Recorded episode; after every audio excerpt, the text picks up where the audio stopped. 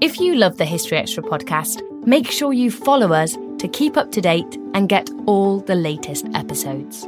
Thanks for your support, and I do hope you enjoy this episode. This episode is brought to you by Indeed. We're driven by the search for better, but when it comes to hiring, the best way to search for a candidate isn't to search at all. Don't search, match with Indeed.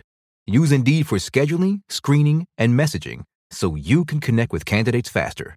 And listeners of this show will get a $75 sponsored job credit to get your jobs more visibility at Indeed.com slash History Extra.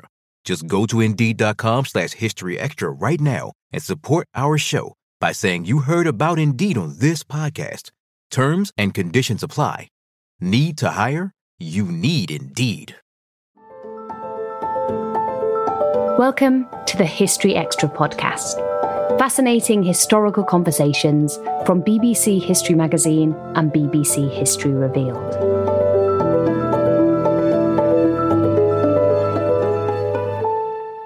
A century ago, on 8th of November 1923, the Nazi Party attempted to launch a coup in Munich that has come to be known as the Beer Hall Putsch. The putsch itself was an abject failure, but it taught Hitler valuable lessons that would aid his path to power a decade later. Historian Frank McDonough has explored this story in a piece for BBC History magazine, as well as his recent book on Weimar Germany, and Rob Attar spoke to him to find out more. Could we talk a little about Germany prior to the Munich Putsch? What's the situation in the Weimar Republic at this point? Germany went through a number of convulsions in the early period from 1919 to 1923, including the Spartacist revolt led by Rosa Luxemburg and Karl Liebknecht, who were both killed. And it, it was the bailout by the Freikorps that helped the Republic survive then, which was probably a mistake. Then there was the Kapp Putsch, which was led by a renegade officer, Wolfgang Kapp. He captured Berlin, declared himself the Chancellor. That lasted five days and was put down by a general strike by the workers, not by the army. Then there was the uh, events in Munich, really, which ultimately led to the Munich Beer Hall Putsch.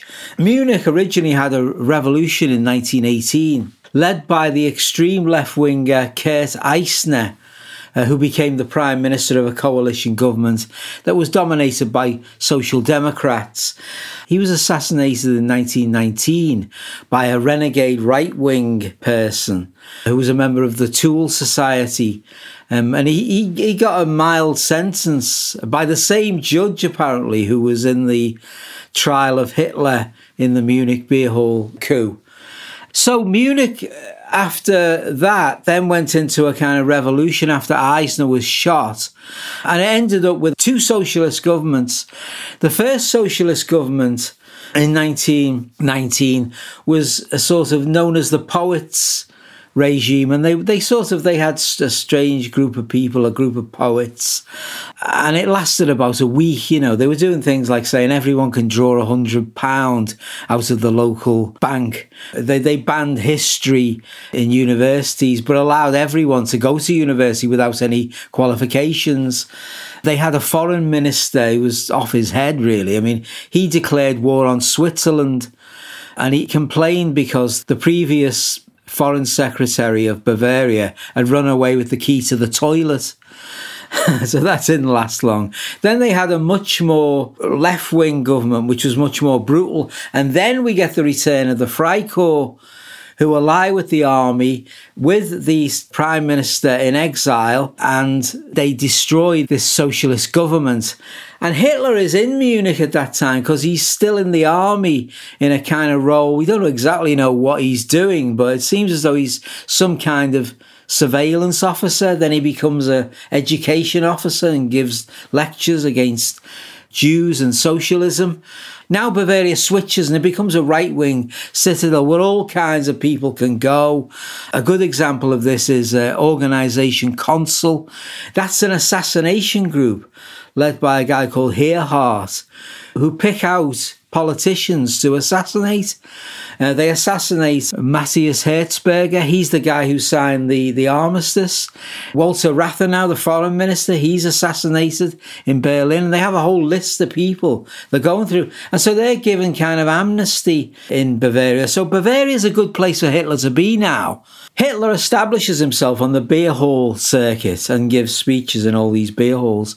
And so the, the Nazi party grows. It's only a Munich phenomenon, really, but it grows to about 45,000 members, something like that. And Hitler in 1922 hears about Mussolini's march on Rome and he thinks, oh, you know, maybe we could have a march on Berlin, starting in Bavaria. So he starts to enter clandestine discussions with uh, three people. One of them is called Gustav von Kahr. He's the state commissioner of Bavaria, very right wing.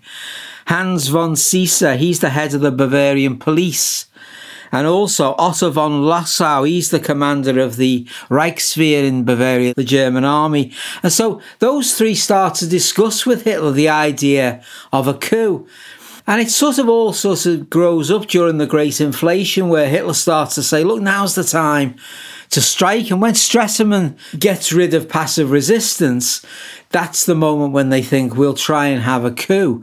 They give Hitler the impression that they're going to go along with his coup until von Lossow goes to Berlin a, a couple of weeks before Hitler acts.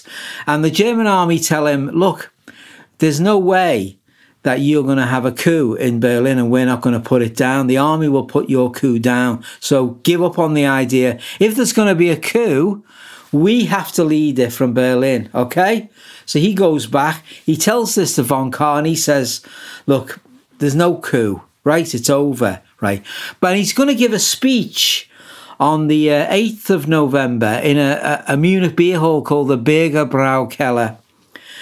And Hitler decides, you know, he sort of thinks that they're, they're double crossing me here. I need to intervene myself. So he goes to gatecrash von Kahr's speech. So von Kahr's speaking in, in the beer hall, and then Hitler's flanked by his uh, brown shirts, uh, stormtroopers. He bursts into the Bürgerbräukeller. He jumps on a chair. He puts a gun in the air, fires it into the ceiling. He says, The national revolution has begun. And then he shepherds von Kahr. Also on the stage at the time is von Seisser and von Lossow. And he takes them into an anteroom nearby and tells them, you know, you've got to support this coup.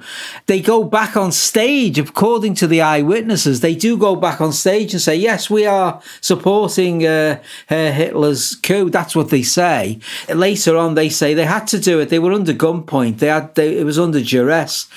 They bring Ludendorff, who's who's also involved, the, the famous general from the First World War, who supports Hitler, he comes down to the Bräukeller. Hitler stupidly leaves him with the three co-conspirators in the room. He, he, he leaves to put down a kind of rebellion in other parts of Munich. And of course, he lets them go. And as soon as they're let go, they suppress Hitler's so-called coup. It's actually a joke. The, the coup never happens. It's a, he doesn't even take control of a beer hall. And by the middle of the night, you know, the army are back in control, the police are back in control, and he decides to have this futile march into Munich in, in front of the the Feldherrnhalle, as it's called, on Odeonplatz. And waiting for him there are armed police who fire on, on the on the Nazi group. Sixteen of them are killed. They become martyrs for the cause. Hitler falls down. He breaks his shoulder blade, dislocates it. He's taken away, goes to a friend's house, and he's arrested and then follows Hitler's trial for the Munich beer hall putsch. So clearly, as you've outlined, the putsch doesn't get anywhere near to success. But did Hitler and the Nazis have any kind of plan for what they hoped to do if things went well? Yes, they thought they would take over the government, like Mussolini, like, you know, they, they, all the politicians would cave in. Hitler would, was designated to become the new chancellor. Ludendorff was going to be minister of war. So they had cabinet posts. These other people, Kahr, Lossow, they were going to be given posts in this national government. So that was the idea. It was going to become, you know, a right wing national socialist dictatorship then in 1923. So that's what they thought. But, you know, it never got off the ground. And, you know, Hitler in his later career is known as someone who's perhaps quite an astute politician, certainly in the 1930s. He acts in a way that brings his party a great deal of success. Why, why do you think he misjudged it so badly in 1923? I think he just had this idea that the, the, the Weimar Republic was deeply unpopular these November criminals could fall from power and no one would care. And he thought that, you know, bold action, as Mussolini showed, might work in Germany. And the regime was unstable. There was great inflation. You know, the government was, was in a perilous position. So I think he just thought the time's ripe now to strike. As you again have outlined, the Munich Putsch wasn't much of a success, but did it cause any alarm to the Weimar government? Not really if you look at how Stresemann sort of reacts, Stresemann, who was the chancellor at the time, gives a national address, and he says this: if this coup had succeeded, it would have been futile because they had no plan of how to sort out society. They were not experienced in government, and they were just a gang of fools, really. And, and what they were wanting was impossible. You know, Germany can't rearm; the Allies could easily march in and occupy the whole country. And he said, and it's prejudicing the, the you know the restoration of the mark as well. So he said in every way it was a waste of time. And the last person he said you wanted was somebody like this Hitler. He said who's just a fanatic with no government experience. Famously, after the putsch, Hitler is put on trial, and this is a really defining moment for his career. I wonder if you could talk us through what happened at his trial. Well, the trial takes place in 1924. It starts in March and it ends in April. And it is a pivotal moment in Hitler's career because Hitler sort of thinks, well, I'm, you know, I'm banged to rights here. I'm guilty. I'm going to get some kind of sentence. He was charged with high treason. Now that carried a you know a maximum jail sentence of life imprisonment, even execution if it was bad enough. So it was a serious charge. He knew he'd have to undergo a, a jail sentence at least, but he thought he, in the trial, if it's covered by the world's press, I've got a platform really. And the judge allowed him a platform to give a speech. Uh, on the opening day. And on the opening day, he says that he shouldn't be on trial. The people who should be on trial are the November criminals and the president uh, Friedrich Ebert, he said, he said, uh, he, said, I, I'll be tried, he said, in, in the court of justice of eternity. And he said, and they'll acquit me in that court of justice because I'm right. This regime, you know, is, is morally corrupt. It's not legitimate and it needs replacing by a government that supports the, the idea of the German people rebuilding the German economy, rebuilding the German army. So he was quite clear, quite a passionate speech. And this was was reported around the world in all of the press. And you can see the way Bavarian justice went on. The judge just allowed him to sort of rant on about his own ideas without actually stopping him and contradicting him. This episode is brought to you by Indeed.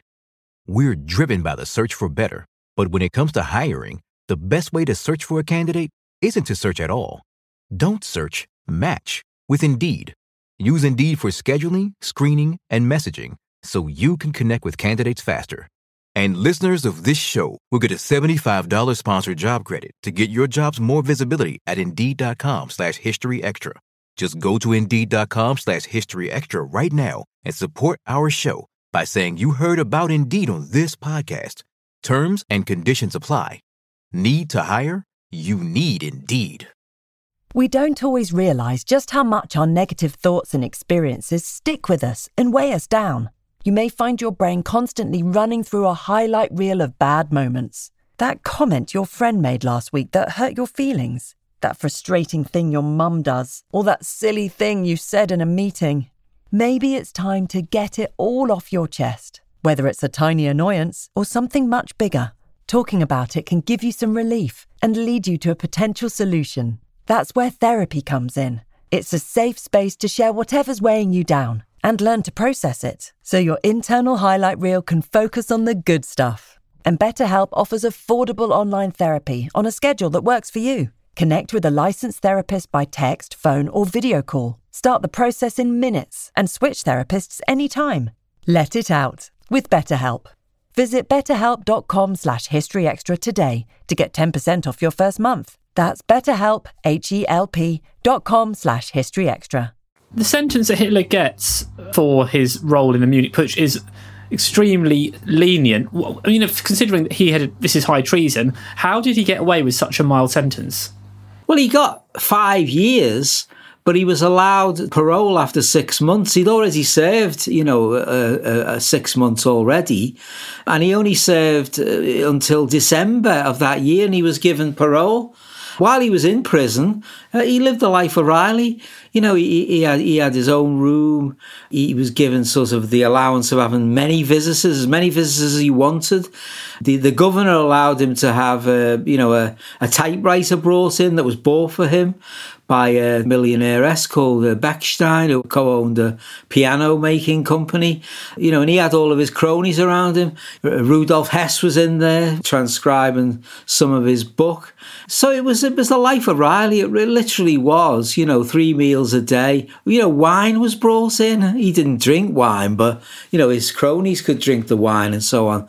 So it was incredibly lenient the way he was treated, and it allowed him to develop his ideas. And while he was in prison, uh, he wrote the early draft for what became Mein Kampf. And he also started to think about what he'd done wrong in the run up to the Munich Beer Hall Putsch. He decided that, you know, he needed to be a proper politician. And he realized, he thought, the Weimar Republic is too strong to be overthrown by a group of renegades. They're armed.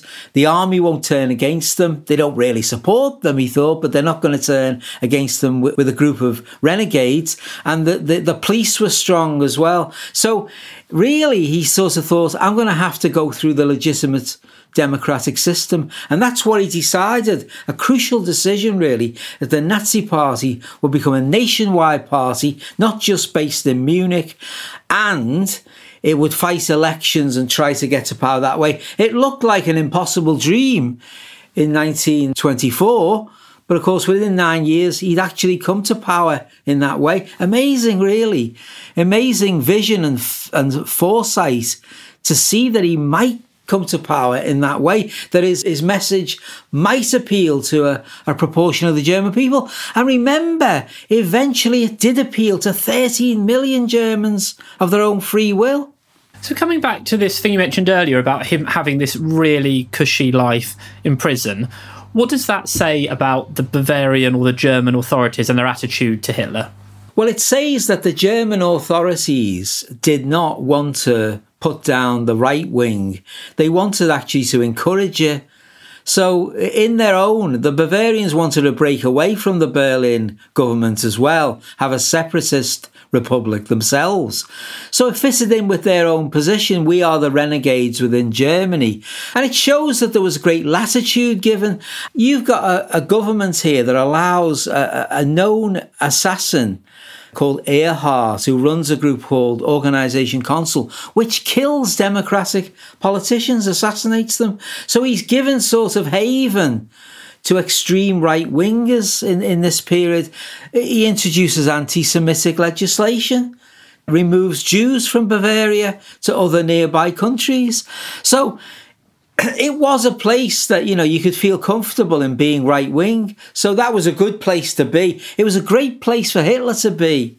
You know, if Hitler had been in Berlin, he'd have been cracked down on much more. He would have had much more difficulty. And nobody supported Nazism in Berlin. Even in 1932 general election, only 1% voted for Hitler. So, as you've outlined, while Hitler was in prison, he kind of rethought his approach to gaining power. Did he adjust any other aspects of his political philosophy at this time? Well, I think he outlined his political philosophy in Mein Kampf. He decides, whereas at the start of his prison sentence, he says that, you know, he wants to restore the frontiers of Germany as they existed in 1914. In other words, he was saying we should overthrow the Treaty of Versailles clause by clause. But in Mein Kampf, he changed. He says the frontiers of 1914 are no good for Germany if it wants to become a superpower. He said now we must look at gaining living space. This is his new gimmick, Lebensraum, in Eastern Europe. And he said, and that will have to be at the expense of the Soviet Union. So in Mein Kampf, he's actually saying we need to have a war and invade the Soviet Union, which is a radical policy. Nobody actually really lights upon that at the time. It's just left in the book. Nobody lights upon it as like, you know, he's suggesting we should invade the Soviet Union in a future war. So his, his foreign policy becomes clearer as a result of, of his time in prison. He also becomes clear about what he's going to do with the Jews. He wants rid of the Jews from German society. So he talks about a pogrom probably won't work, you know, uh, you know, violent pogroms. So we'll get rid of the Jews by legislation. Now that's something that he actually does. Then he talks about having a pure German people, and he, he, he says the ideas of eugenicists are important here. Now he does introduce sterilisation. A lot of what's in Mein Kampf, he actually carries out when he's in power. It's still, you know, quite a few years after Hitler's release before the Nazis come to power. So, considering that gap, how significant would you say the putsch was in the ascent of Nazism? I don't think it was that important because when you think about it, it didn't threaten the Bavarian government, it didn't threaten the Berlin government, and Hitler's party was banned, so it didn't actually enhance the Nazi party in that way. It was reconstituted, you know, in 1926. And progress was slow. In the 1928 elections, the Nazi party only polls 800,000 votes and gets 12 seats. So it didn't actually lead on then to a, his policy of going to the electorate didn't work. It didn't work because he made a mistake he adopted a, a, plan that was put forward by uh, Goebbels and Strasser, Gregor Strasser, who organised the party nationally, to have an urban plan where the Nazis tried to take votes from the, the working class. Even now, a lot of people think that the Nazi party was, you know, supported by the working class, but it never was. Where the Nazi party broke through was in the rural areas, and Hitler saw this in 28 and he thought, well, there's some decent results in the rural areas. Let's now campaign in those areas and then we'll see how we, how we get on. And they did. It was through the rural campaign between 28 and 30 that the Nazis surged through. It's not the Wall Street crash that makes no impact in the rural area voting patterns. The, the rural voters turn against the local Conservative Party, the, the DNVP, and they move towards all these little splinter parties. They have the Middle Class Party, the Agricultural Party, the Farmers Party, and it's these groups of voters that move towards Hitler. So when Hitler breaks through, which is 1930, when he gains 107 seats in the Reichstag from 12, and his votes go up to about 7 million, he gains them mainly in small Protestant rural towns with a population of less than 5,000. He doesn't really break through at all in the big cities. The Social Democrats and the Communists hold sway there. So his, his policy of trying to be in the big cities doesn't work. Nazism is a small town phenomenon at the beginning. It's the small towns that turn towards Hitler and they're rural and they haven't seen any cabarets or anything like that. And, and they're very desolate and, you know, usual slow pace of life in those areas. It's those voters that break through. He actually brings two million voters to vote for the Nazis who've never voted before, which shows that he's nurturing his appeal to them. Eventually, he'll go on to break into the big cities in the middle class areas. So that the more affluent middle class start to vote for him in 1932. After the Nazis have actually come to power in 1933, how did they memorialise this moment? Oh, it's it's even in the 1920s, it becomes like one of the Nazi big days, the 8th and 9th of November. They have like a festival down there. You know, Hitler, he gives a speech in the same beer hall, the Bürgerbräukeller, every single year. One year in 1939, a bomb goes off. There's a bomb planted uh, that, that year, and he survives it. But uh, yes, and they become uh, martyrs. There's a big memorial laid out for these 16 people who were killed in the Munich beer hall putsch. And so it's a big kind of, in a way, Hitler says, you know, that was the sort of starting point of our revolution. Eventually, he says, it, it carried through when we had the seizure of power. So he sort of says they go back to 1923 when they, they seize power. And so these people become martyrs. In Mein Kampf, he lists the 16 16 people who are killed in the front part of Mein Kampf. And do you think the importance that the Nazis placed upon the Munich Putsch means that later on we've given it more importance than perhaps it should have when there were so many other similar events taking place in early Weimar.